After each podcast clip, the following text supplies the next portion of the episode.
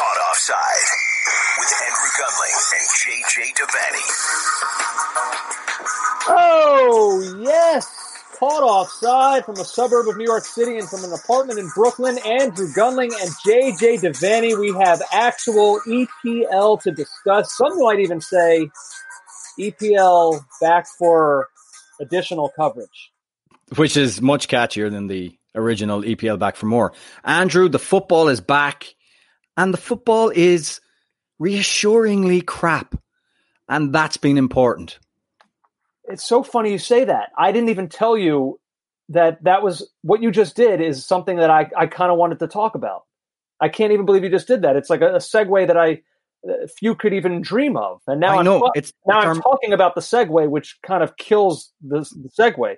Um, so I was listening to another soccer podcast. I won't name them because I'm about to kind of criticize them, and I usually only name other podcasts when I want to praise them. I feel bad about criticizing them and then telling you who I'm criticizing. Was But it guys in shirts? I'm no, it was not. It was not. I, I like them. I don't care. I enjoy them. But at, at any rate, um, about totally soccer no, shows? I'm not gonna. No, it wasn't them either. And I'm gonna just say no to all everything that you say. You're that guy. You want to. You're like a tabloid. You criticize tabloids, but you you need the gossip. You it's killing you right now that that you don't know who I'm talking about. But at any rate, it's not important for anybody. People who listen to this podcast probably listen to that one too, and they may know who I'm talking about in a sec. But like they started off their show that I was listening to, and they kind of started off. It was it was sort of tongue in cheek, but it was there was like an air of, of seriousness and meaning it to what they were saying, and they were just kind of like killing the action and just like oh it was awful you know I just like oh it was it was really tough to watch and and i i just feel like as a listener like in that moment i was not andrew gunling the podcaster or whatever like i was just a fan listening for what their reaction was to some what happened over the weekend and i was just thinking more about that and i was just like do is this what people want to hear like the, all these games that I invested time in and watched, like, okay, I know what my eyes told me. These weren't works of art. I get it. But like, do you want to just like come on and have people tell you how awful? Like it, it happens in this sport and maybe it's an indictment of the sport, but it happens in this sport, the coverage of it more than any other sport that I think I follow, where it seems like the people within this, within this venue, podcasters, journalists, whatever, they love to just crap on the game. And I don't know if that's like some sort of smugness, arrogance. Uh, I don't know what it is, but I don't. I don't know as a listener if people want to hear us just like come on and be like, yeah, the games all suck, but we're going to talk about them now anyway because what else are we here going to do? Like, I, I, don't know. I just don't want to hear that anymore. I'm kind of tired of it. Who, who- who is worse than Andrew?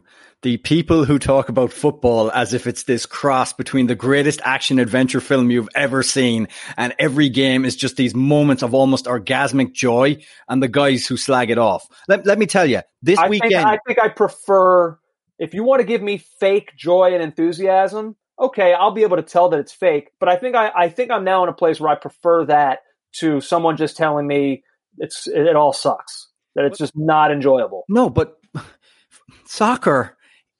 That weekend was not that much different from a lot of weekends we've seen before. Do you know how many goals have been I scored? agree. Do you know how many goals have been scored in the last like seven Merseyside derbies or something like that at Goodison? Like one. You know, was, yeah. people need to. We've built up the the the, and I hate this. I hate this. I never want to hear it again. We've built up the beautiful game to this like level where it's. I mean, there's bad NFL games. There's bad games of shuttlecock, badminton. Sorry. There's there's there's there can be drab games of ice hockey as well. It's just you know. And by the way, I would say that the moments that illuminated this weekend, which we will be going through now shortly, were payoff enough. They were so good for the minutes you spent watching the game beforehand. Yeah, I mean, uh, like, The consensus back home, Andrew, is that the football needs to get better, or else we'll all tune out. yeah, that's that. That's what I'm hearing. Is like these guys have been off, not really training consistently for like four months, and they kind of get thrown back into this super weird environment for them to be like playing in these sixty thousand seat stadiums with no people in it. Like this was a weird weekend of action, and people. It seems like people just have no tolerance for a transition back into playing under really, really strange circumstances. I, w- I will say this Arsenal held up their end. They have kept their levels of consistency to a great degree. Should we start with Man City and Burnley today? Uh, yeah, sure. If you want, we can do that. I don't. I honestly, I, I watched it. I don't have a ton to say about No. it, except for, except for this. There, since the restart, Manchester City, they they had their way with Arsenal. They did they did the same thing again today with Burnley, and sometimes you watch them, and you like not just watch them. You look at the names, you see the team, you see the manager, you watch how they play, and like and then you look at the table and you're just kind of like how did how did this happen how is this gap what it is? This manchester city team everything my eyes my brain uh, it it all tells me that what i'm watching is a great team. And i think the last two seasons plus have have bore that out. Um, i guess there were just we'll look back on the season and we'll just look at a few games and say what they just weren't on it that day. I, I, don't know because I still I still wholeheartedly believe that next year will begin and Manchester City will be right back contending for a title in a in a way that was just not indicative of what we saw this season. Well, as they should be, Andrew. And and again, it was Lee Dixon that remarked during the commentary that he counted four hundred million dollars worth of talent sitting on the bench alone. So they had a drop off for sure. We we've pointed out ad nauseum the defects that often happen in in in the in the Pepbot 3000 plan and and that can happen and and some of the defects the major defect was that they met a Liverpool team that this time was relentless even when it was playing bad. And that's that's the difference. Liverpool were that good. Um, and City had those those games where they fell away away to Norwich etc etc but they hammered Burnley today. They've looked really sharp since the restart although I would not measure anything uh, against that Arsenal performance because that was so spineless and, and, and supine and pathetic from Arsenal. But um, but, but you But see, are we are we talking about that game too right now? Are no, we, I'm just saying. Uh, we can we can lump both of these Man City games in at once because there's Well, I certainly things things to say about that Arsenal game. well, well, there is, and um, I, I think David Luiz has become this this this meme, this joke, this clown, this fool. Become has been for some time, I guess. And and we said at the start of the uh, the season, signing him was just just such a weird signing, almost of convenience. He lives up the road in London and he wants out. Like, let's Yeah. get him in. When you know, it's a long time since David Luiz has put together a string. Was- honestly, and, and we're we're beating a dead horse saying it because in our preview podcast we did talk about it, but it was just the ultimate. We're you know let's look at our squad. Oh my God, we're horribly thin at center back. Oh my God, there's no one available. Who's the biggest name that we can just go out and get and hope that that appeases the fans? Who's the biggest name that we can get quickly who doesn't have to move house and come into preseason straight away? Dav Luiz. Um, and but but Andrew, him aside, like let's let's move him aside. Let's move the conversation. He was a disaster against Manchester City, but let's move the conversation to the to the to the Brighton game.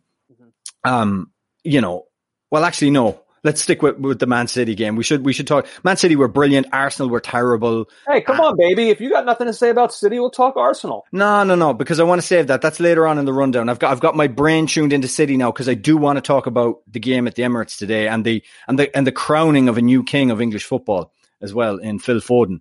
But um, but you know, Arsenal rolled over so easily for City, and City were ruthless, but they always are. And you, there was just no way Arsenal were ever going to put up anything against City. So I thought, okay, we'll park that one. Let's let's let's move on. And so City play uh, Burnley today, and I texted you beforehand. I just felt there was no chance Burnley could get anything out of this game, and, and Burnley were resolute for for a little bit, or they did their best. Yeah.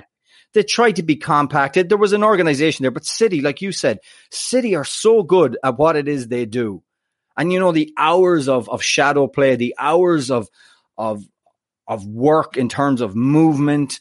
There's always somebody able to get on the ball. Look at look at David Silva, Andrew. He's on the way out the door, I know. and look at the performances he- he's putting in. They're you know so it, it, it's funny not to cut you off but i feel like one of the the marks of a truly great team is i'll watch manchester city play and a month will go by and i'll say boy sergio aguero is just clearly the best player on this team And then like another month will go by and I'll be like, oh, Kevin De Bruyne is just clearly the best. And then it's Raheem Sterling is just clearly. And now I feel like I'm saying Riyad Mahrez is the best player on this team. Like they have so many best players on this team. It's a team filled with best players on this team. Uh, I don't know how you account for them. And they did something today that I think it's, I think this needs to become the next trend in, I was going to say English football. I'll say all football worldwide, you know, because we go through these trends, you know, that's, um, you know, playing out from the back, things like that. One striker up top. Uh, JJ, the way Manchester City work the corner kick, the set piece corner kicks, like kick it out to Foden, who then, you know, he'll do something, either he'll shoot it or then they'll like run in a play after that. Like, I think it's time that that becomes a more regular thing. Like these, these just throwing balls into the box and just hoping, like, I, I have to believe that the percentages of of I won't say creating a goal, but creating a more quality scoring opportunity. I have to believe the percentages are more in the favor of working a well-run set piece from a corner rather than just lobbing one into the box and hoping for the best. Yeah, and I mean that was I, I think if you're Sean Dyche, you're going to be very upset with that goal. I mean it's a it's a brilliant finish, don't get me wrong, but equally, um, you know, if, if, if Burnley are that little bit sharper, they're maybe getting out to close them down quicker. But you're right. Um, there are, but like there are teams that, you know, kind of. U.S. women. I, yeah, I mean, well, they love their near post corners as well, but there are teams that have variations on corner kicks. Barcelona do it too. You know, it's not, it, it, it's not quite what you think it is, but there are a lot of sides that have such good guys with set piece delivery that they do whip it in and they don't really work too much. But you're right. If you look again, we will deal with this later. I don't want to go back to the Brighton Arsenal game, but uh, Brighton's equali- Brighton's equalizer was a was a short corner which was horribly mismanaged. And I think if you're Sean Dyche, you're going to be pretty upset with the way that uh, Burnley defended that um, that uh, corner kick. But honestly, Andrew, uh, this game was a train.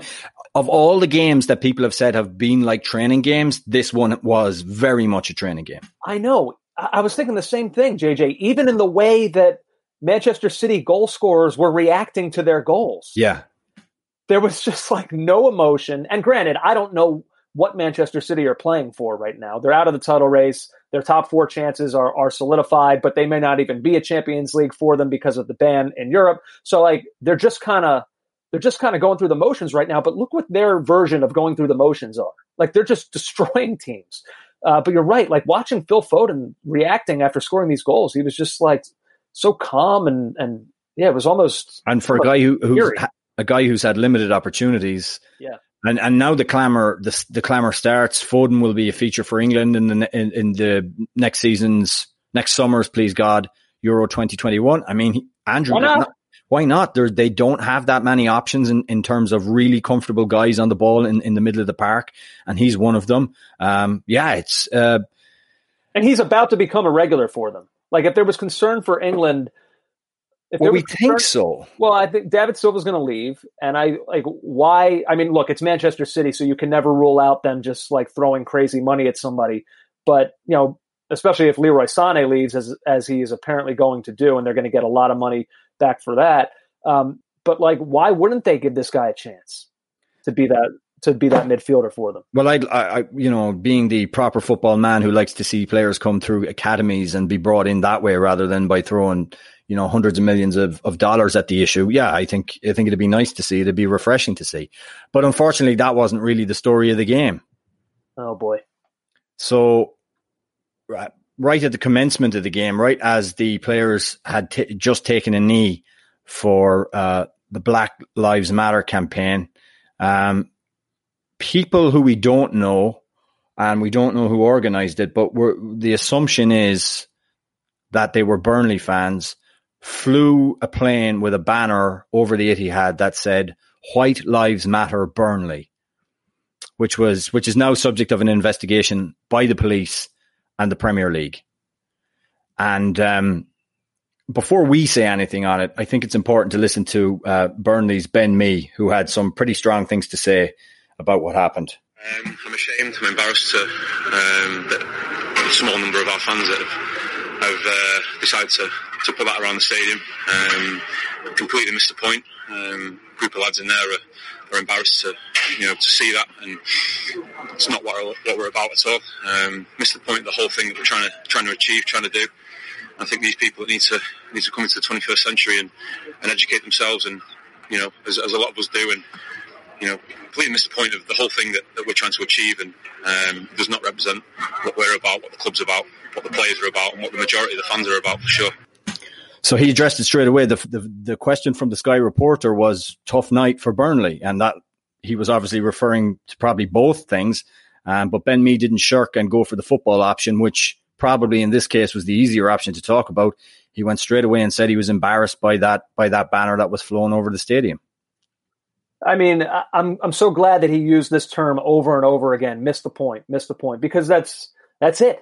That's it. Like everybody who continues to harp on on those sort of lines, the all lives matter, things like that, they are missing the point. Like we, we know that all lives matter, but what we're saying is that black lives have not been treated in that manner.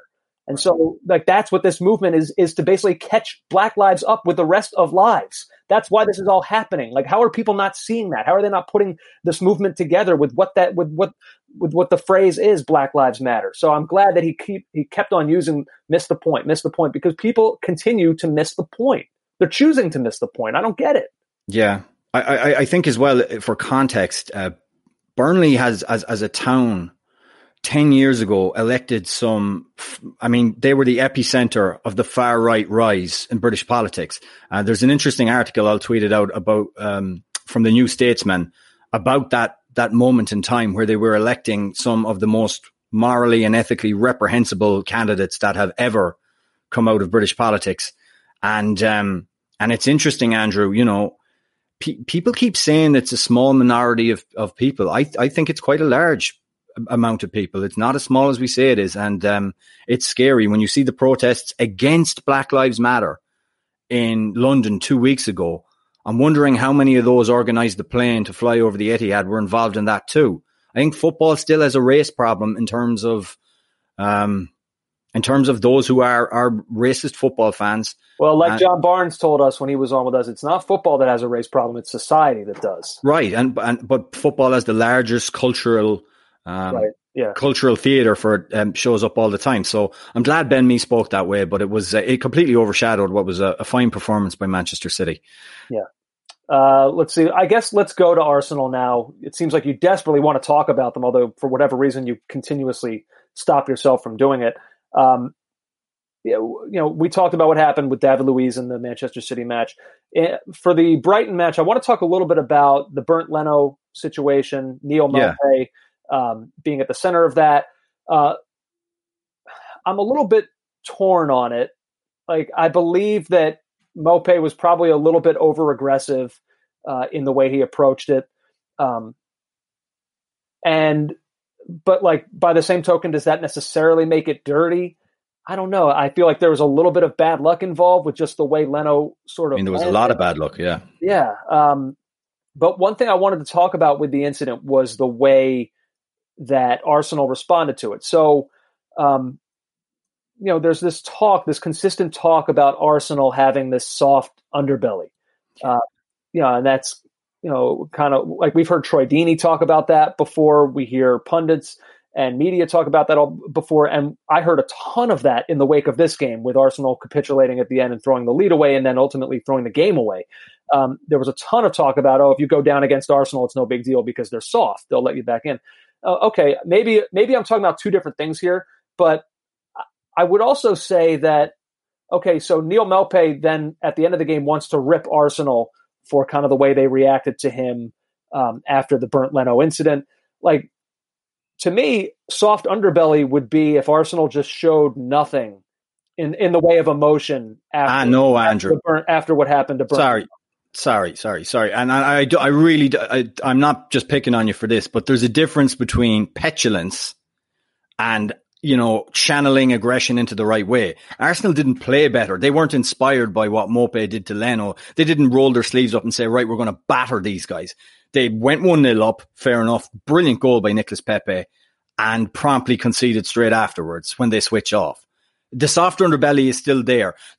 They're right to get in Maupay's face. They're right to defend their teammate. That, I, am talking. I'm talking about that side of it. Like in baseball, sometimes like Okay, Arsenal still played poorly, yes, but like sometimes in baseball, a guy will strike out and he can either just walk back to the dugout and put his helmet down or whatever. Sometimes I want to see a guy after he strikes out take a bat and smash the water cooler. Okay, like yeah, you still struck out. It was still a bad moment. It, like this, it is what it was for Arsenal. They're not very good, and and, and like teams can come back against them. Their defending is they're always going to keep teams in the game because they have bad defending. It's just the way that it is. Uh, but what I'm saying is, I kind of don't like Neil Maupay, and people want to rip the way Guendouzi and Arsenal players reacted um, to Maupay, and I'm kind of saying, I, I, don't know if I at least at least they're showing that they care. Yeah, uh, but do they, Andrew? Because then look at the way they reacted to the corner kick for the goal. You're, you're talking about short corners. I mean, there's two Brighton players gone out, and Danny Ceballos is the only one who trots out to make a half-assed effort to stop that build-up. No, look, they're not and a good team. The ball goes into the box, and Holding isn't strong enough to to to stand up and boot that ball away. That thing should have been clear. Yeah, and, and I thought worse than all that, I thought was Mustafi at the end of the game. It drove me crazy how he allows Maupay to run by him. And then what does he do? He screams at his goalkeeper afterwards. Well, how about you stay in front of your man? I totally. Like, no, they're, they're not a likable team. They're not a very good team. Um, you know, I'm just saying, I, at least for me, at least they showed some kind of emotion that it, that at least it mattered. I think you're damning them with faint praise, Andrew. Look, look yeah, the same issues that have affected him for a decade under Wenger are still there. Like centre back, why is Mustafi still at the club? Never mind Luiz Holding. Those guys can't defend, like you said. The midfield is unable to keep control of a game. They can get control of a game, but there's no way they're holding on to that that kind of dominance. The lack of leadership on the field, like they're senior pros, Andrew. Like Mustafi is a World Cup winner. I, I, maybe he's great in the dressing room. He's not good on the field as a leader. Kolasinac, I just don't see leaders in the team. And and you know what? Said Stafford Blower said exactly what you're saying when he was writing about this over the weekend. He just said maybe it comes down to the fact that they don't have good players. Like you take let let's go through the good players. Aubameyang, mm-hmm. Lacazette, and Nicolas Pepe at a push. We don't know exactly what he's going to be yet. He's he's very raw. Yeah, but look at the goal. That front three is that's pretty awesome. You look back to midfield, Guendouzi, we don't know what he's going to be yet. He's young. Um, Danny Sab- Xhaka, I mean, uh, obviously he wasn't playing at the weekend. Danny Ceballos, skillful, sure. Is he going to be able for to pick it up for the Premier League? Hasn't done it yet, not consistently. Well, he, missed I, he missed a lot of the season with injury. We don't know. We Tierney, don't... Tierney signed from Celtic, big signing. We've been told can't hold down a regular spot in the team. He, he has had a few injury problems as well. And look at the defenders. Look, I, Arteta's got a lot to do. And, and what you brought up on the podcast last week was most important. Will there be the money to change all this? Well, here's part of the problem. So, talking about Arsenal as a whole, uh, Darren Lewis of the Daily Mirror was on the Sunday supplement. Uh, he spoke about the way the club is handling their key players from kind of a financial perspective, from a transfer perspective. He said Aubameyang is set to become the latest in a long list of players who have left the club either on a free or for substantially less than their market value. When you get a talent such as Saka uh, and his contract is running down, you have to ask why has a big club like Arsenal not moved more quickly to be able to sign him up? I think it's true for Arsenal. I think it's true with what we saw, um, what we've seen with Tottenham, with players like Vertonghen, Alderweireld, Christian Eriksen, who left you know these clubs letting their their players contracts run down to the end and it creates all this uncertainty. It creates i think discord between the player and the club. You know players want to feel either taken care of or if they no longer want to be there i think sometimes it's a tough decision to make but maybe it's for the greater good to just let them go. Um, and so for arsenal to allow some of these key players to get to within the final year of their contract i feel like it just creates all this this uncertain atmosphere around the club and it's you know, it's just not it's not helpful. And to give Arteta his due, he is trying to set standards. He is trying to do things the right way. You know, he's leaving Ozil out of the team. He's not he's not getting him involved if he's not going to work or if he's not going to put in what he wants. He's not going to have Ozil in the side. Um, I feel for Arteta, it's a long road ahead, and I hope that he's given the time that he that that's needed because it's going to take a long time. I think he will be. I can't. He doesn't feel like. I mean, Arsenal know what they are, right? Who expected him to come in and work a miracle? Yeah, I know, but I mean, Unai Emery either. Like, I know it wasn't going well under Emery, and I think I've seen more from Arteta not much more, but I have seen more. And he's a rookie manager, Andrew. I don't. I. I it. De- it depends, and I'm not entirely trustful of the ownership of the club either, from what I've seen over the past few years.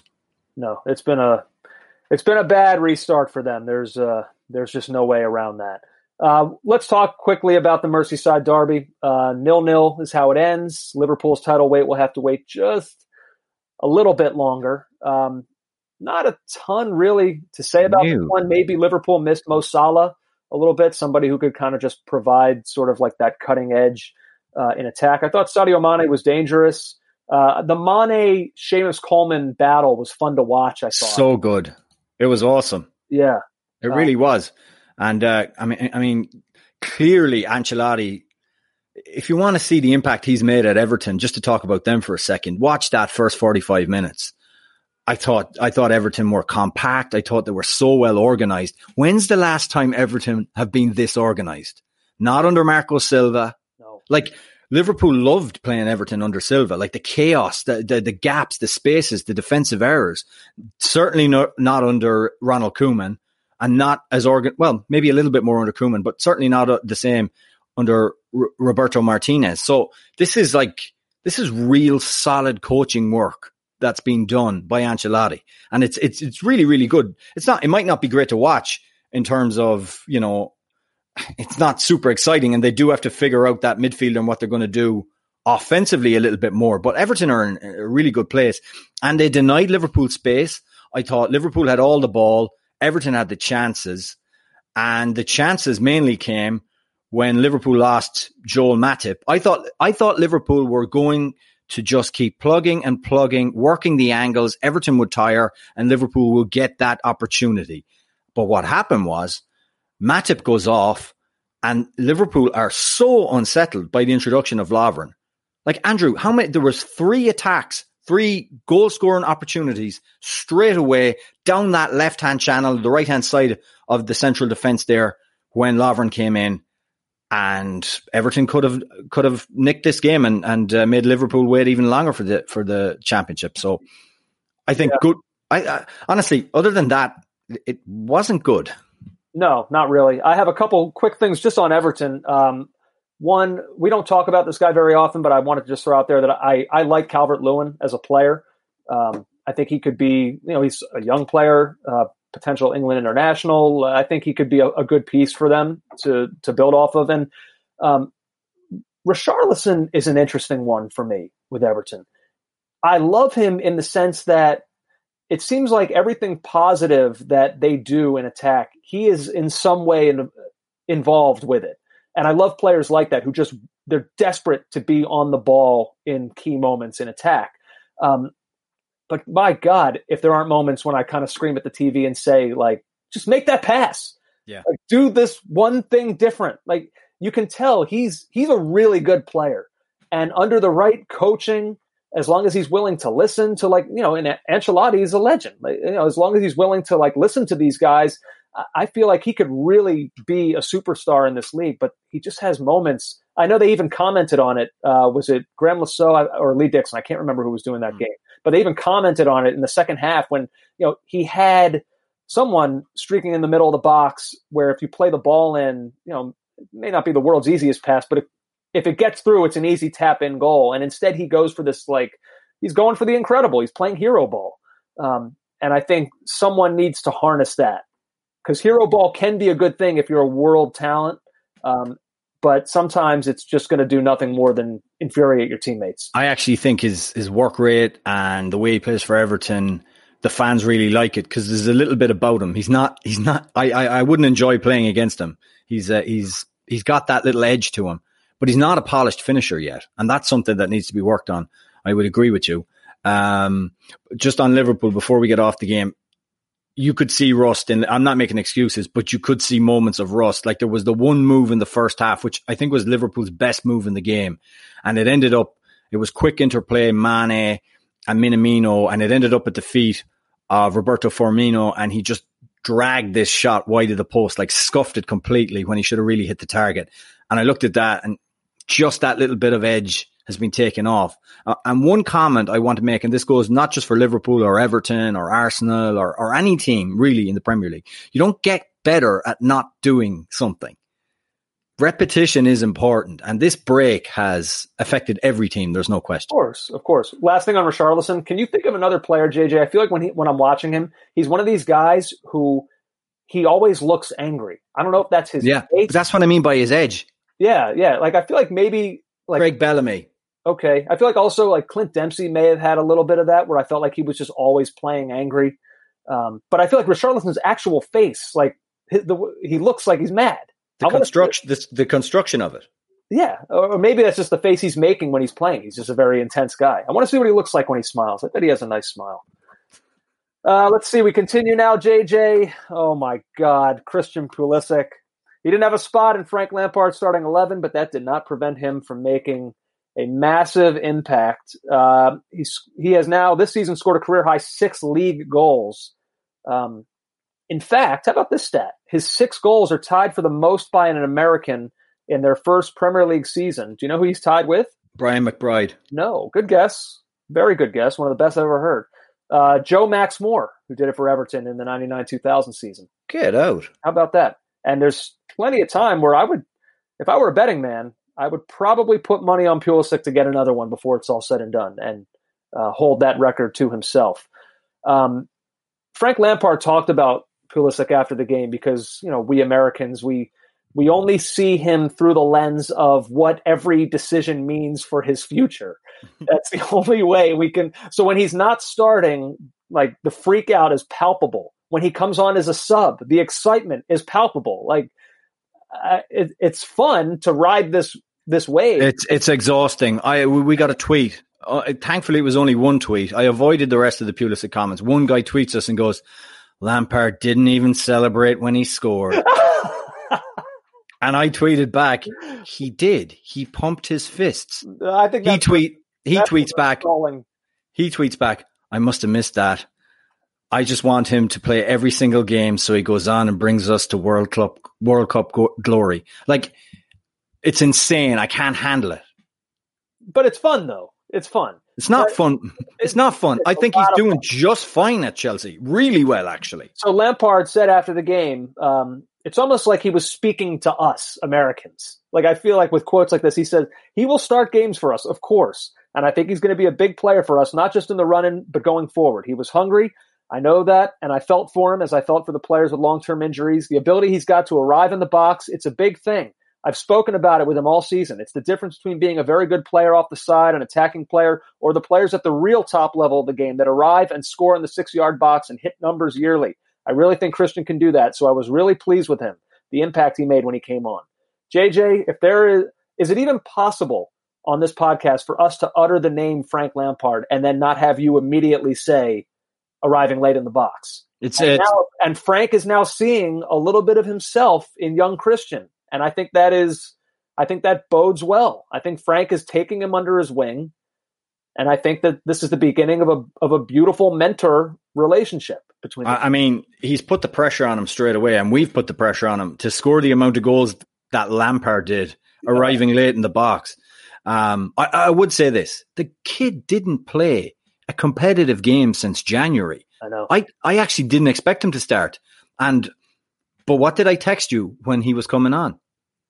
He's going to make an impact. He, he, that's what he's done consistently. Yeah. And even in those games where we were like, "Oh my god, he didn't score against Sheffield United," and and from what I've heard, they're not so good. Oh my god, what are we gonna do? We should just sell him, sell him, sell him to the Columbus Crew. At least he'd be happy. You know that kind of neuroses and yeah. that kind of pro- that stuff. It was such nonsense. He was still performing well. I mean, there were games where there was that Champions League game where Lampard inexplicably left him out of the squad. But everything after that, the performance against Ajax, the performance against Burnley away, Lampard, unless he is, uh, uh, unless he's ar- arrived late so much in the box that it's affected his brain, is not stupid.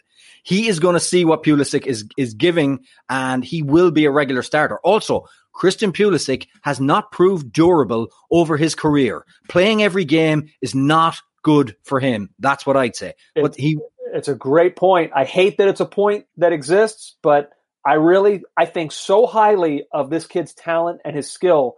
I really believe the only thing that can set him on the wrong course are these injuries. Because not just because of what it'll do to his body, but when you're at a club like Chelsea, who we now see are are more than willing to spend again as the Timo Werner signing has now become official, um, like he may continue to still be really good after these injuries, but there's other guys who are waiting for their turn who are also really good, and he may just miss an opportunity based solely on that. Uh, so you're you're right. I hate that that's a thing, but he's got to. I don't know how you tell a guy like be healthy more. You know, these are muscle injuries. This was an adductor muscle injury that he was dealing with. Like I don't I don't know how you fix that stuff. Um, I just hope that it's right now it's some sort of bad luck situation and then he'll be fine going forward. But you're right, man. That's I really think that that's the only thing that can kind of deter the direction that he's headed. But an excellent weekend for him. Oh yeah, oh yeah. We'll talk about another American who had a, a two other Americans actually that had nice weekends, but in a different league coming up shortly um, which is why I am already giddy for the 2026 World Cup. But that is another story for another day. Uh, some other thoughts, JJ, on the race for the top four. Let's talk a little bit about Manchester United and Spurs. Um, I thought, again, not a great game. I thought both teams. I thought both teams kind of looked like like this was one of the games that kind of looked like a game of these two teams from before this break. Like we're talking about other teams that came out, oh, they look rusty. Clearly, this break has gotten to them. This this game to me kind of looked like Tottenham pre the the break. Like they're trying to play on the counter. They don't really hold much possession. They're trying to be compact, but like they get as the game progresses and they've got this this narrow lead, they get more compact and more compact, and eventually you could just feel. I texted you. I said the goal is coming. I didn't know how it was going to happen necessarily. I don't necessarily know it was going to be a penalty, but you could just you could feel that Manchester United were going to get something because Tottenham. It's it felt like it was more and more last ditch defending, fewer opportunities going back the other way. Um, I do give Spurs credit for um, for a couple things. For one, I thought after the um, the Manchester United goal, even though I feel like Tottenham were really gassed and Mourinho for whatever reason didn't really utilize the extra substitutions or even the, the even three substitutions. I think he only used two, but whatever. They they were gassed, but I felt like they did kind of regather themselves for those last ten minutes and put some pressure on United. I know they almost conceded a penalty in their own right, um, but I thought that you know it could have it could have gotten away from them um, with how it was headed, and I thought that they kind of steadied themselves and at least were able to see out the draw. Uh, and you know, looking for other positives, I think I think Steven Bergwijn is a really good player, and I think he fits what Mourinho wants to do. Uh, he's he's lightning quick, and he appears to be a good finisher. Um, we saw that against Manchester City, and now we saw it again against Manchester United. I know David De Gea was partially at fault, but you know, Bergwijn got that ball about 50 yards away, dribbled right around Harry Maguire, who's an England international, who's having a good season, and fired a, a, an accurate, hard shot on net, and De Gea couldn't handle it. So I really like him. He got hurt. You know, he's another guy who who I hope injuries don't set him the wrong way because he was playing great, and then he had the injury before the break. He's healthy now, and I thought he was really good. Yeah, I, I think uh, I think you're being very kind to uh, Harry Maguire and his defending on that goal, but you know those individual bursts from from deep. Uh, that's how Spurs are going to win games under Mourinho. That was a long ball huffed, huffed up the field that wasn't dealt with by Shaw, I think it was. He heads it, and then, as Roy Keane pointed out, just runs. They lose the ball. They're spacing behind, and the United defense was opened up. De Gea definitely should have done better. Um, but you know, I thought United played okay in that first half, and uh, the goal came out of nothing. Um, I, I, really thought United were going to were going to dominate that game, and um, what was interesting for me was the impact of Paul Pogba in the second half. Oh man! I mean, it's the story of the game. Yeah, he was so good. Now, Eric Dier did not cover himself in glory in his defending, and Pogba didn't even have to. Pogba didn't even have to turn on the tricks to turn him and get into the box, and he won that penalty perfectly. And yes, it was a penalty. Um, but Pogba, you saw flashes, his passing range, that pass he played on the half volley, that was just, you know, perfect. And and and I honestly think him and Bruno Fernandes can play in this midfield together as long as they can, and we can see it clearly They've got to be able to screen the two United centre halves, either McTominay or Matic or some combination of the two, because they are susceptible. Now, we're all very nice here, Andrew. We're all very kind. We talk nicely about this game in a rational manner. Um, I think though the star of that game was sitting in a studio in London. I'm human here watching this game of football. I am staggered at Maguire, staggered at an international player can just get done like this. And I am sick to death of this goalkeeper. I would be fighting him half time. There's no getting away from that. I would be swinging punches at that guy. This is a standard stay for an established international goalkeeper. That goalkeeper, I am fed up. That, that De Gea, the most overrated goalkeeper. No, Patrice, the most overrated goalkeeper I've seen in a long, long time. Did he did he do anything oh, to restore his, his reputation with the save from Son? No. I'd save this. This is this. This no, not even going in the. You know, this not even going in the top. You've been harsh on this. This one. is middle of the goal. That the other voice there was Patrice Evra. The dominant voice was Roy Keane, who, I mean, lit up Twitter across the world with threatening to punch David De Gea because of his attempt at a save in the uh, lead up to the Bergwijn goal. Said he wouldn't let him back on the bus, right? Said to Maguire and to uh, De Gea that both of them would be left behind. Strong. And, and, people say, you know, well, he's playing a character. Is he? Ah. Uh, I'm not so sure. I think this who he this is who he is.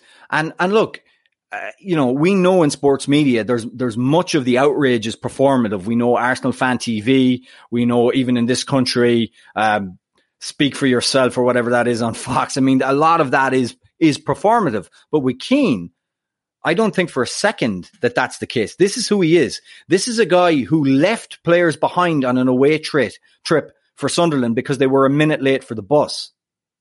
And Daniel Taylor tweeted something out. I, I texted it to you over the weekend.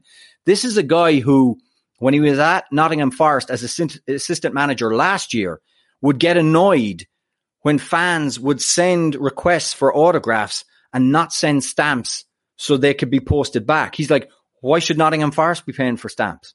You know what? He's right. I think he makes a great point. And that's why he needs stamps.com.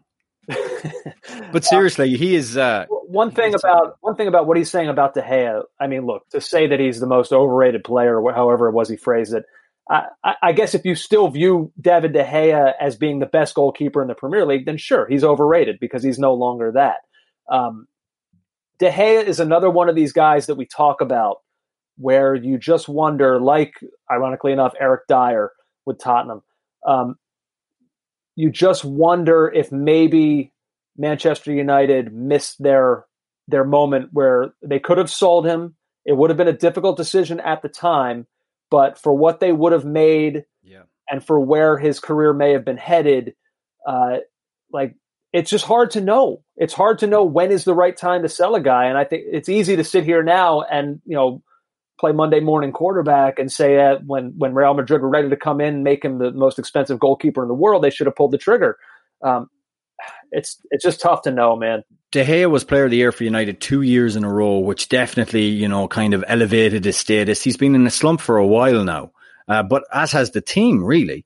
Um, it doesn't help that the understudy is down the road at Sheffield United playing as well as he is, Dean Henderson, and um, maybe he needs someone challenging him hard behind, or maybe it's time to give Romero a bit of a run in goals. I don't know, but for, he is like Andrew. That was a basic save. That's something you should. That's a ball you should save when it's coming straight through you like that. Um, but he's making. It's not like he still makes good saves, like that one where he tipped the header from Son that he tipped over the bar. It's more that he's he's making these errors and they seem like lapses in concentration. And he seems a lot like the goalkeeper that was signed under Sir Alex Ferguson, where Gary Neville thought he'd never make it. Now Neville thinks he's in a slump and should be moved on. I'm not so sure. I think I think Solskjaer is going to wait this one out a little bit longer and, and try and work with him uh, to improve him. I don't think he's going anywhere yet. But it is a nice safety net to be able to recall Dean Henderson down the road should things get uh, you know very very bad. Yeah, Henderson by the way who his contract was extended for the remainder of this season. Um, yeah as you would as you would have expected to be the case. Uh, one note on the Tottenham side of this: Paul Merson at Sky Sports he spoke about uh, Harry Kane, and look, I love Harry Kane. He was invisible in this game. It, you know, it is what it is. Uh, Kane he touched the ball just 36 times total, not once in the Manchester United penalty area. He attempted one shot, it was blocked. Uh, he looked tired. You know, it was his first appearance in what, like six months or mm. so. Um, and Paul Merson then says, this guy can't succeed in a Jose Mourinho system. He's not going to be getting his 25 to 30 goals like what we've expected from Harry Kane, and Kane is going to want to leave. Um, to me, my my instinct when I heard that is kind of what I was just saying. Look, who maybe that will bear out to be true, but to choose this moment, I think to make that judgment, I think is wildly unfair. Like I just said, you know, it's been six months for this guy. And I don't know what his training regimen was over the course of, of the quarantine. Um, it's not going to happen for him. You're not going to snap your fingers and he's going to be back to the Harry Kane that was putting in 30 goals in past seasons. Um, look, and, and what he scored seven in his first 10, I think, under Mourinho. So to say that it's just not going to happen for him playing in this system, like I said, maybe that will wind up being true, but to, to choose this moment as the moment where you're going to make that decision, just it's not it's wrong. It's it's not fair to Mourinho or Kane. It's just it's inaccurate. Well, thankfully, Mourinho decided that he would come back and list all the players that have succeeded under his, all the strikers that have done well under his tutelage and got all their, not all of them, but got some of their goal scoring records wrong. Well, he, he made, he said Drogba scored 186 goals from. He, I mean, Dro- he made the classic mistake of confusing appearances, goals with appearances. yeah. I mean, he scored. But you know, his point is well taken. Say what you want, make fun of it, but like there there are plenty of strikers that have not just played well, but thrived, like had the best years of their career playing under Jose. Mourinho. Some of those were a decade ago. You're right. It's worth noting that. But but but I don't believe it. I actually do believe Kane can score uh, in, in the system Mourinho plays. I do think there needs to be more structure to that counter. There needs to be more structure after they've done the good stuff, the compact stuff, the closing down, the sitting deep, the low block. When they get it, they've got to be more constructive. There has to be patterns of play, and I haven't seen them yet. You're right, and and it's total. It's a fair criticism, and we're kind of like going back now. Boy, I really feel like we're back into the into the Premier League. If you and I are going to be talking about Jose Mourinho, it's great. I feel alive. It feels like it feels like February again. No, Come on, we have to move on. We have other I things know, to talk I, I about. know. It's just the only thing I wanted to say about that is that like that's for the people who want to rip Jose Mourinho for that exact criticism, which is a valid one.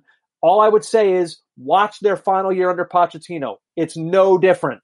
So whether that means the players have kind of gone stale or Jose Mourinho needs to just get in his guys who know his system, I don't know. But um, it's not just a manager problem. Uh, a couple other things here, uh, talking about the top four. Um, JJ, I put here on the rundown. I wonder what you think about it. That it, to me, it felt like Adama Traore did a Christian Pulisic for Wolves. he was so so good andrew it comes on he just changes what was a game i think i have watched you know you know when you're watching a really boring film and you're like I, I can't do this anymore and you switch it off. I was so close with west ham and wolves to just saying forget it. And i only watched the second half of the game. Apparently the first half was even worse. And Traore comes on. The first goal is really interesting to me because uh, the Jimenez goal because as quick as Traore is and as good as his feet are, it's the striking of the of the cross, the way he delivers the cross that's really become so consistent for him. He, Andrew, he puts it in that area pinpoint every single time. Very little backlift, not a big elaborate crosser of the ball. He gets it in there with like almost a flick of his boot. And he did it a f- couple of minutes before and Jimenez just didn't happen to be there. He repeats the trick, they score. But, but Neto's goal, you had just everything that's good about Wolves in one neat little package. You had Traore's quick feet to work his way through. I think it was past Declan Rice and, and another West Ham midfielder. Gets the ball out wide then to Doherty, who, I mean, the perfect weight on the cross and Neto with a full volley straight into the roof of the net. That goal, Andrew, was worth watching that absolute diarrhea of an hour of a game of football for. That's beautiful. You really are a wordsmith. um, Sheffield United, bit of a nightmare start. The the three 0 against Newcastle. The red card happens. It all falls apart for them. That's one thing. But the the goal line decision in the first game back against Aston Villa, I feel like it has it has shaken my world. I don't know what to believe anymore. We can all we can debate till the cows come home the the merits or the the awful elements of VAR. But the one thing that we could all agree on was that goal line technology was a gift from the heavens. And I I no longer I no longer know what to believe. This is this has changed me. I, I'm cynical now. I'm I'm different after this. Someone someone tweeted that, yeah, we could have used VAR for this goal. Yeah, we could have used the goal line technology. Or Michael Oliver could have seen the goalkeeper using the net like a hammock to have known that the ball went into the net. Look, if we're going to have this bloody thing in football, the watch doesn't work. And so VAR in Stockley Park can intervene. They can say, you can look at this but they didn't because the watch didn't work. It's like this is outside of our purview. It's, it's like if it's like if my house was on fire right now and a police officer was walking by and he could see the flames and I shout down to him, please help, help, I need some help. I need to be saved. And the police officer went, well, that's, that's really the fire department's area. I, right. Or like he just, he couldn't do it because he hadn't actually gotten communication from the dispatcher. Well, I haven't heard from the dispatch that there is, you know, just such, it would never happen. What is this nonsense? Like, so that was very frustrating. But, but to move on to the weekend's game, Sheffield United are a shadow of the team they were. They're so sloppy. Some of their top performers, like John Egan getting sent off for that whole thing with Joelinton, was just stupid even though I'm not sure the second one was a yellow, but the first one just pushing him to get a cheap yellow over that. Yeah. And then Enda Stevens, one of their most solid performers, the ball is coming across and he just gets his legs in a mess. And the next thing, the ball's in the back of the net. Um, part of that was good Newcastle, good Miguel Almiron. He looked, he looked good. He set up Joelinton's goal. Um, but also another part of that was Sheffield United. I mean, they, they are just wishing that they can find a way back to their to their uh, their previous form. Yeah, they the restart's not been good for them. No, we'll see if they're able to steady themselves. Um, and then JJ Crystal Palace and Roy Hodgson is kind of they're kind of forcing us to to take this Champions League run somewhat seriously. They have just one fewer win than Manchester United this season. We have, and, and I feel like if I were to tell you that, you would think, well, Wilfried Zaha is probably the best player in the league right now. He he hasn't even really been as lights out as the Zaha that we've come to know over past seasons. Although he, you know, he he was pretty good at the weekend as yeah, well. Yeah.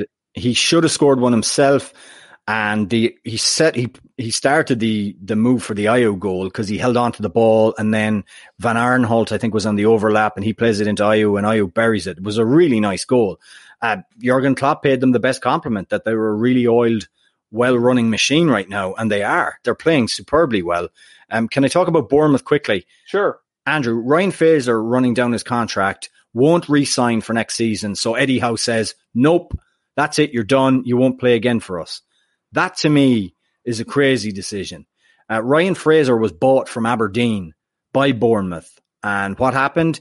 He ran down his contract at Aberdeen to get to Bournemouth. Bournemouth should have had a bit of foresight on this and said, look, he's under contract to us now. Let's play him and get the most out of him. And I know he said he wasn't putting in a full shift. Thank before. you. I was about to say that. I know he said he wasn't putting in a full shift beforehand, but honestly, like you can't limit yourself like this in in the absolute dire straits that they're in.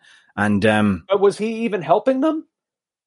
I, and what and who knows what like i'm sure the locker room has pro i gotta believe that people in that room have turned on fraser if he's not giving my all and i don't want to be here next but week. andrew if you put it in these terms ryan fraser listen if you want to get your move here's a nice window to show what you can do and get your move wherever you want you're leaving we accept that but like he doesn't play in these nine games and he's got this whole comment that he made where he wasn't putting in a shift in the previous part of the season hanging over him i mean if you're another club are you really going to want that it's a chance for him to to to reset things. Another club, another club will look at what he did the last couple seasons and they'll trick themselves maybe into thinking, sure. well, you know, he won't do that. You know, he he won't be that bad apple for us. Uh, real quick at the bottom of the table, I did want to just mention. Obviously, we talked about Brighton. I think they come out as big winners here um, for the how the restart has gone for them. But also Watford salvaging a big point against Leicester City. What an incredible finish to that game. Ben Chilwell's goal was amazing, and then mm. it hmm. might have been topped by Craig Dawson's bicycle kick in front of net uh, to equalize. That was a thrilling final five minutes to that game. Yeah, and again, uh, you could see on Brendan Rodgers' face the disappointment. This is not a good run that has traversed the the uh, the COVID nineteen break. They're they're not in good form right now, Leicester, and uh, he would have really have would have been expecting them to hold on to that one. But what a great goal by Dawson! What a Yeah. brilliant goal. Uh, And I actually think Schmeichel will be upset with himself. He got quite a bit of a hand on it, but it was just so close in. I guess he couldn't keep it out with the power. Yeah, um, that's about it for our look at the the Premier League right now. Um, the games are just coming so thick and fast. I feel like you know we could do a podcast every day if we wanted to, uh, but you know we'll continue to obviously just cover the hell out of this because I don't care what people say. The games, fine, okay, fine, they were crap. I loved watching them, so whatever. Uh, also, over this weekend, JJ, we said when La Liga restarted that we felt there would be twists and turns at the top of that table. Well, now we already have our first twist. Barcelona, uh, they draw nil nil. Real Madrid get a win. And so they now go top of the table uh, by virtue of their owning the tiebreaker against Barcelona. Karim Benzema, what a goal he scored! It was his 165th for the club, moves him into sole play, uh, sole possession of fifth place all time on Real Madrid's scoring list, uh, ahead of Mexican legend Hugo Sanchez. Um, so yeah, Real Madrid top right now. He's been brilliant since the since the restart. Uh, Barcelona, they had three shots on target, I think, against Sevilla. Sevilla defended really well. They started Braithwaite, Messi, and Suarez up front, which I suppose. All right, I guess, I guess Braithwaite's earned his starting spot there, but it, it just didn't seem to work. Suarez had a really good chance at the end, and he's he's fired it over on the half volley. But honestly, Sevilla were relatively as comfortable as you can be against the Barcelona team with Messi in it. They they were pretty comfortable. And then in Germany, a couple things I wanted to mention. Obviously, we didn't get the chance to mention last week. Bayern Munich, they've done it. They're champions, eighth straight season. Uh, from the time the restart began, even before, we talked about how hot they were coming in uh, to the the break. Um, this was this was theirs to lose. We said that when the when we did our Bundesliga preview or part two preview kind of thing. Um, and sure enough, they have been clinical. Uh, Borussia Dortmund, they will be second place in the Bundesliga. Um, what uh, Erling Haaland again, two more goals for Dortmund, but what an assist from the other American kid, the other boy wonder, the even more boy boy wonder, uh, Gio Reyna, with just a beautiful touch pass to to Haaland. Well, we have to get back in studio. One reason we need to get back in studio is to create the American Dream Drop. Haaland has given him this nickname, and I think I, I think it works. I think I'm going to go with it. He's the American Dream, Andrew. Yep. Um, just to take it in stride like that was just perfect. Open out his body, his left foot, and just let it caress the side of his boot. Put it into Haaland's path, and you knew the net was going to rustle. It was actually a very mature performance because you know what, Borussia Dortmund away at Leipzig. I didn't know how they were going to perform, but they they were good and uh, pretty comfortable, to be honest with you. Uh, and then, by the way, I wanted to mention also Chris Richards made his debut for Bayern Munich's first team. He's the first player to play for Bayern Munich uh, in the Bundesliga since Landon Donovan, the first American. Did I say American? I don't know. Well, whatever. That's that's what happened. so, lots to feel good about. Oh yeah, lots to feel good about as you mangle your way through that. 2026, JJ. Um, Oh, I can feel it. You think we'll still be doing the podcast in 2026? Uh, we will be doing it live from every single venue on the road to glory. I think we'll still be in quarantine. Oh, stop! You're so negative. Come on, come on. Um, let's see. What a beautiful mailbag we have here to close out with. I'm really excited. Actually, you know what? Before we do that, though, uh, we had news that we want that we needed to mention about the NWSL. Actually, I want to do that before the mailbag. Is that Well, I guess, I guess, I guess the news is that um, we didn't. We thought we were going to get a flood of team rosters today. We thought we were going to discover a lot about what's forthcoming at the weekend. It was supposed to kick off on Saturday with the Orlando Pride playing the Chicago Red Stars.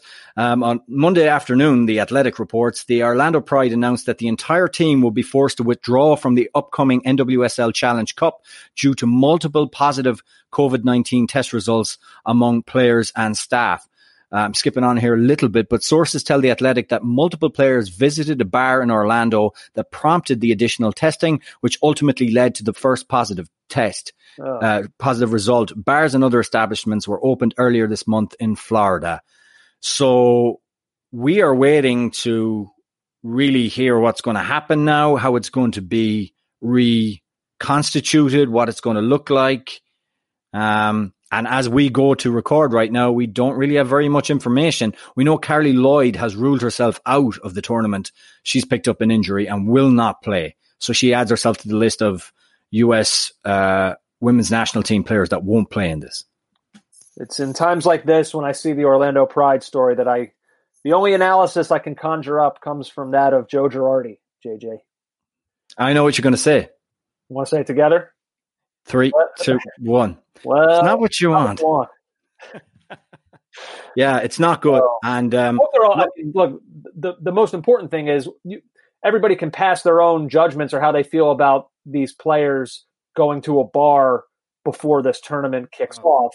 I mean, personally, I'd say it's you know I'm as antsy as anyone to get out of this house right now. But like, you're about to t- you're about to take part in this tournament. Like, this is just not the time to be acting recklessly. And like, let's call it what it is. Florida's in the middle of this terrible spike right now of this virus. It's reckless to do that. Um, so, but I hope they're all okay. First and foremost, I mean that's obviously what matters most. Well, M- Meg Linehan, who is all over this, she's a great follow at it's Meg Linehan on Twitter. Um, she's saying or reporting rather that um, sources telling at MLSist, which is Pablo Maurer and I, that there's an NWSL league call for all players tomorrow to discuss the changes to the Challenge Cup schedule. Looks like preliminary round will now be three games for each team, two groups of four teams. So, look, we have nothing more to report at this point. We, I, I thought we'd have more to say. We don't. Only that you know we wish the best to, for their recovery. All right, Mail Beasy. Yeah, Caughtoffsidepod at gmail.com on the interwebs for the email and at CO Soccer Pod and Caught Offside ESPN on Instagram. Um, lots of you got in touch to let us know about your favorite audio drop from the show that you're missing because we don't have access to our library right now. Um, Andrew, the Maradona drop was the most popular and I would say followed by, oh, it's crap. Oh, it's bloody rubbish, rubbish, which uh, featured strongly. And uh, we even had a shout for our Henry Kissinger drop. Oh God, that is such a good one. I miss it. I miss it dearly.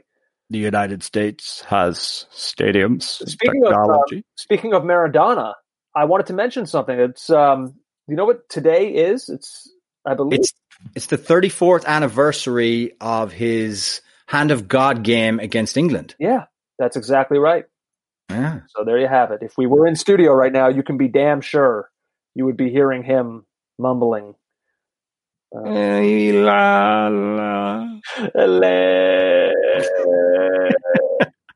Oh, it never fails. Uh, Jackie Choi, I think is my favorite question. Yeah. Um, yes, I know you guys try to be nice to Wondo, but are there any other players you can think of who have been defined by one moment like Wondo against Belgium in 2014? Can I go first?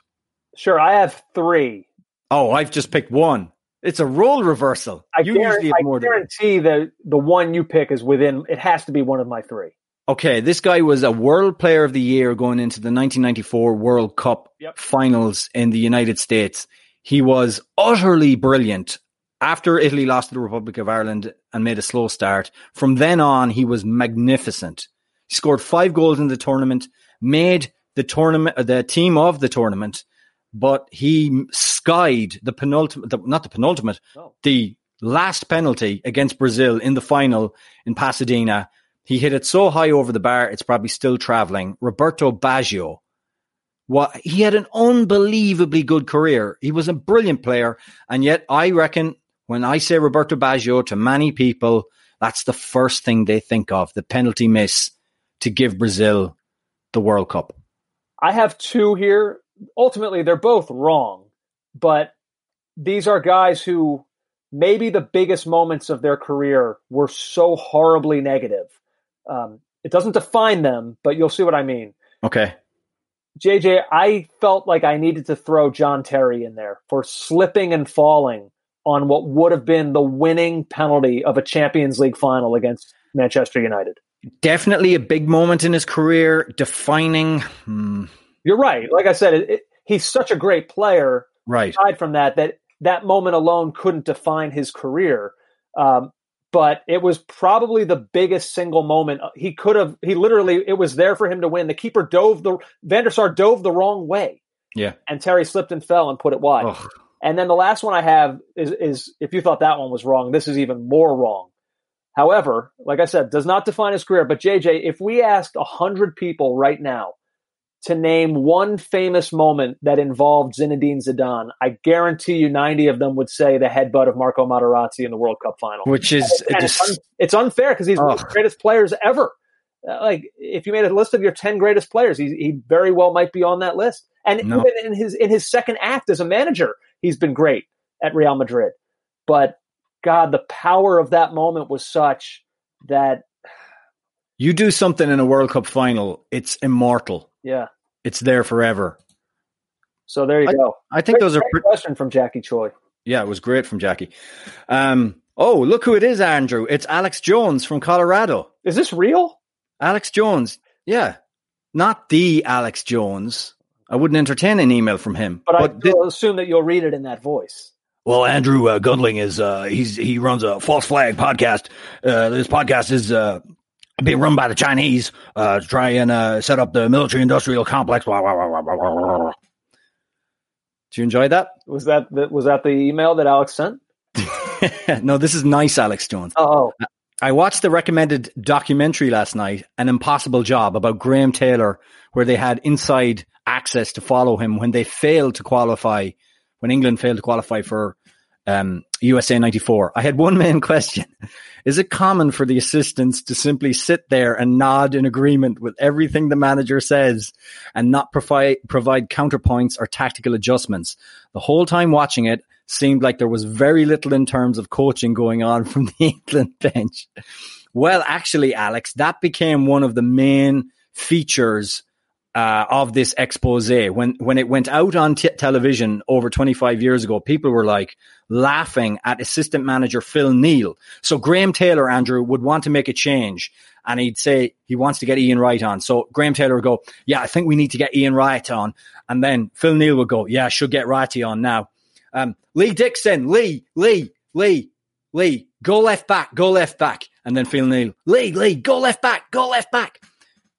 This was such a parody, Andrew, and it became such a thing that there is a film available on Prime in these United States that I now recommend everybody should watch. It's called Mike Bassett, England Manager. And it basically it's a spoof of that whole thing. Mike Bassett is like a second division manager at Norwich and he gets given this poison chalice of the England job. And he's got a yes man, just like Phil Neal as his assistant coach. It's one, it might be the funniest football, the most quotable football movie, soccer movie that's ever been made. I like it. Amazon Prime, Mike Bassett, England manager. It's so good. I like that. You know who I think of when I was, I was reading that email? Um, this is a, maybe a little bit unfair, but I felt like every time they would show the Louis Van Gaal Manchester United bench, you were kind of getting the same thing from Ryan Giggs. Just like kind of a shoulder shrug and a head nod. Remember, he punched him. Oh, yeah. So United scored, and LVG is like, "Yes, we will make the second place," and he's pumping his fists. And he turns around and Giggsy, Giggsy's a pretty stoic character anyway. He turns around and he's not happy with Giggsy's stony face. And so he punched him in the shoulder. Yeah. Yeah, Mike Bassett, England manager. right. Cannot recommend that highly enough. Uh, Scott Rasmussen, wonder if you saw Bruce Arena's comments on the national anthem. I've thought this for a long time. It makes sense during Olympics or World Cup, but I've never understood the need to play the anthem before every sporting event. Thoughts? So you're going to bring this up at an hour and 10 minutes into the podcast. Like, I feel like this could almost be its own podcast. Oh, I know, I know. Well, I'll just say what Bruce said. Um, I question why we're playing the anthem in professional sporting events in our country. It puts people in awkward positions. We don't use the anthem in movie theaters, Broadway, other events in the US. I don't think it's appropriate to have a national anthem before a baseball game or an MLS game. In MLS, most of the players standing in the field during the national anthem are international players. They aren't even Americans. So why are we playing the national anthem? I'm honored to represent the United States in World Cups and international matches. I think playing the national anthem is clearly appropriate at those levels. It's kind of one of those things that because you just grow up with it and it's because it's the way that it's always been you just you kind of can't imagine sporting events without it. It's just like so ingrained in Mm. in like what a game is. Like this is how the game starts. You have a national anthem. Um, but when you do stop and think about it there is kind of this part of me that's like you know what? Yeah why? Like why do they? I, i'm not I don't look. I don't know if it's right to do it, if we shouldn't do it, but I, I do think that you can make the argument that it is it is odd. It is a little bit unusual. Well, it's do- it's been done for almost hundred years in baseball, um, since I think after World War One or in around that era. Someone can correct me on this, um, but I just don't think it's particularly respectful. And in the current climate right now, I'm not sure it's particularly necessary or helpful. Well, Um, it's become necessary and helpful because of what it's being. At least how I feel about it, because of kind of the the vessel that's being used to help improve. Um, so Yeah. Yeah, I suppose it's it's your opportunity to for peaceful and dignified protest, the national anthem. I don't know. I'm not sure about it. I, I will say I come from a culture, Andrew, where before every GAA league match, interestingly, not soccer, before every GAA league match, because the Gaelic Athletic Association was such a bastion of Irish national, nationalism, they play the Irish anthem. And sometimes it's on a ter- it's like they don't have a band to play it. They'll play it on a, a, a dreadful like tape and it's crackly coming out of some tannoy in Fermanagh. So yeah, my, my favorite would be I used to um, broadcast a lot of like high school football games in the area, Yeah. and at these stadiums, like sometimes they wouldn't have like a lot of times these schools will send out like the choir to sing it, but sometimes they wouldn't do that. Like you said, they would just hold up a tape recorder to the microphone, but it would be like. It, it wouldn't just be a generic national anthem. They would do that of like Whitney Houston's famous Super Bowl national anthem Oh. like a little high school field being played from a tape cassette onto a microphone. I was like, oh, this is not coming off the way you think. It's just No, so no. weird. Yeah. I, I've also seen a guy absolutely loaded with beers and chili dogs at Citi Field suddenly stop on his descent to the seats for the national anthem. In stopping, the guy behind him wasn't looking. He walks into him, and the guy cascades down three steps with his beer and dogs going everywhere, just as the rockets red glare. Hot dogs everywhere. So, I don't know. Yeah. I don't know. I don't know either. I mean, sometimes when it, you know, sometimes it's, it's great. And I see players react to it, you know, and Oh, I, I, I, emotional. Oh my God. For international games, I really get it. I do Yeah. understand it. Maybe there's something to be said for every single MLS game. Maybe it's not necessary. know. I don't know. I actually don't have an answer to that. Yeah, but I'm saying like he, what I, I guess my basic point is that when Bruce Arena says something that's a little bit out there, um, there's sometimes there's this like instinct from American soccer Twitter to rip it, and I'm just saying this is one that I wouldn't necessarily vilify him for having this opinion. No, me neither. Um, Kaya. Hey, Andrew and JJ. My name is Kaya and I'm contacting you because my brother Brandon is a football player and one of the biggest fans of your podcast. He turns 14 on the 28th of June. This is Sunday. And because of COVID, we can't be together for his, uh, for his birthday this year. That's terrible. I was wondering if there's anything you guys might be able to say either in an episode or in a video that I could present to him as a gift. He has literally made everyone in the family subscribe to Caught Offside and he quizzes us on certain episodes to make sure we listened. Oh my the- god! That's I love this kid. Brandon. Happy birthday, Brandon! Bra- Brandon, happy birthday. And I love that you are not just supporting the podcast, but you're enforcing listening to the podcast. I feel bad now that this was so deep into the podcast. I hope he makes it. Although if he's, you know what, you know what, that's silly of me. If if he's he's Kaya says he's like our biggest fan, so of course he's he's here till the end listening.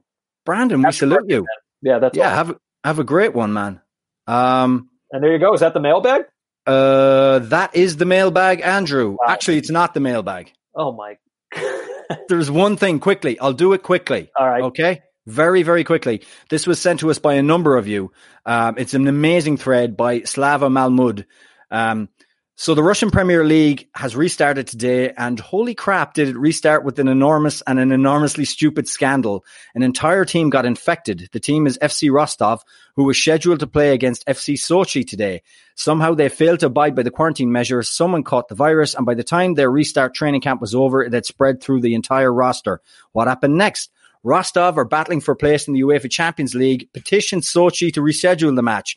Sochi, a bottom feeder, is actually a thinly disguised farm team to Zenit St. Petersburg, a team owned by Putin's cronies and guaranteed to win the title this year. So FC Sochi basically came out and said, screw you. This is your problem. We're not rescheduling. The league utterly dropped the ball and allowed all this to happen. So Rostov was left to figure out what to do. What they had decided to do, and this was on Friday, the kids, and they are actually kids, the oldest is 19, the youngest is 16, all got the word three days ago. None of them practiced since March, basically just going to school via Zoom all this time. Oh my God. So they got together, traveled to Sochi to play against adult professionals. The country went ballistic. Sochi were castigated on social media, to which they responded with an Instagram post showing a sad looking schoolboy. The post said, Hey, we're all schoolboys at one time. The field is even. The ball is round. Let's play. what was the final score of this game? It was 4 1 at half time. It was 7 1 towards the end. Um, Alexander Kokorin scored a hat trick. He was he recently done time for viciously attacking a man in a cafe and beating him up with a chair. And he's playing against these children.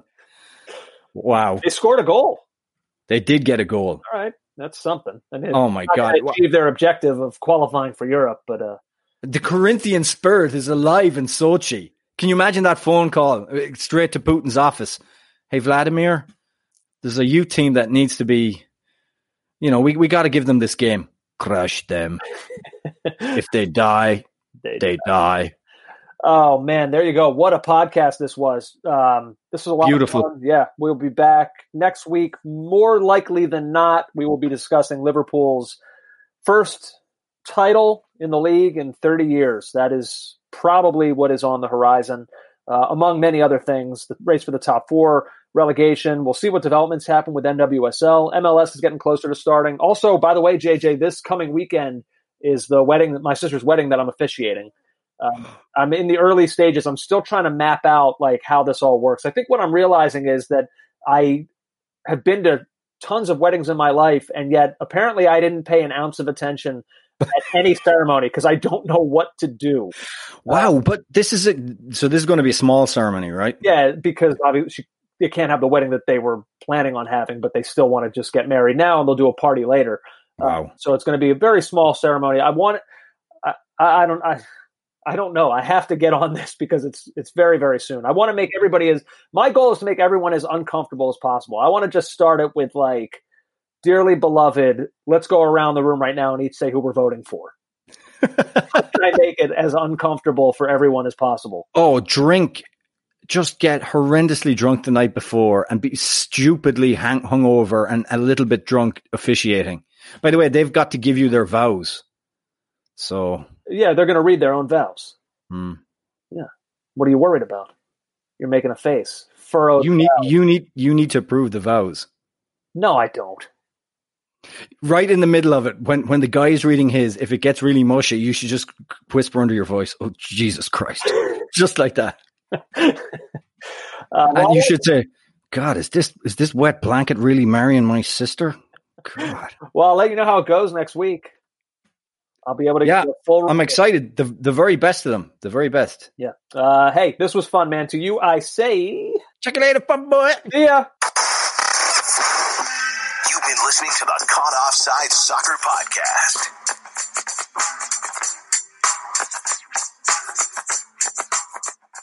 Did you know Geico's now offering an extra 15% credit on car and motorcycle policies? That's 15% on top of what Geico could already save you. So what are you waiting for? Your teenager to help around the house? Okay, Mom, I emptied the dishwasher, vacuumed the basement, and folded the sheets out of the dryer. Wait, what? Oh, and next, I'm gonna clean Mitten's litter box. Are we in some kind of prank show or something? That's a camera, isn't it? There's never been a better time to switch to Geico. Save an extra 15% when you switch by October 7th. Limitations apply. Visit geico.com for details.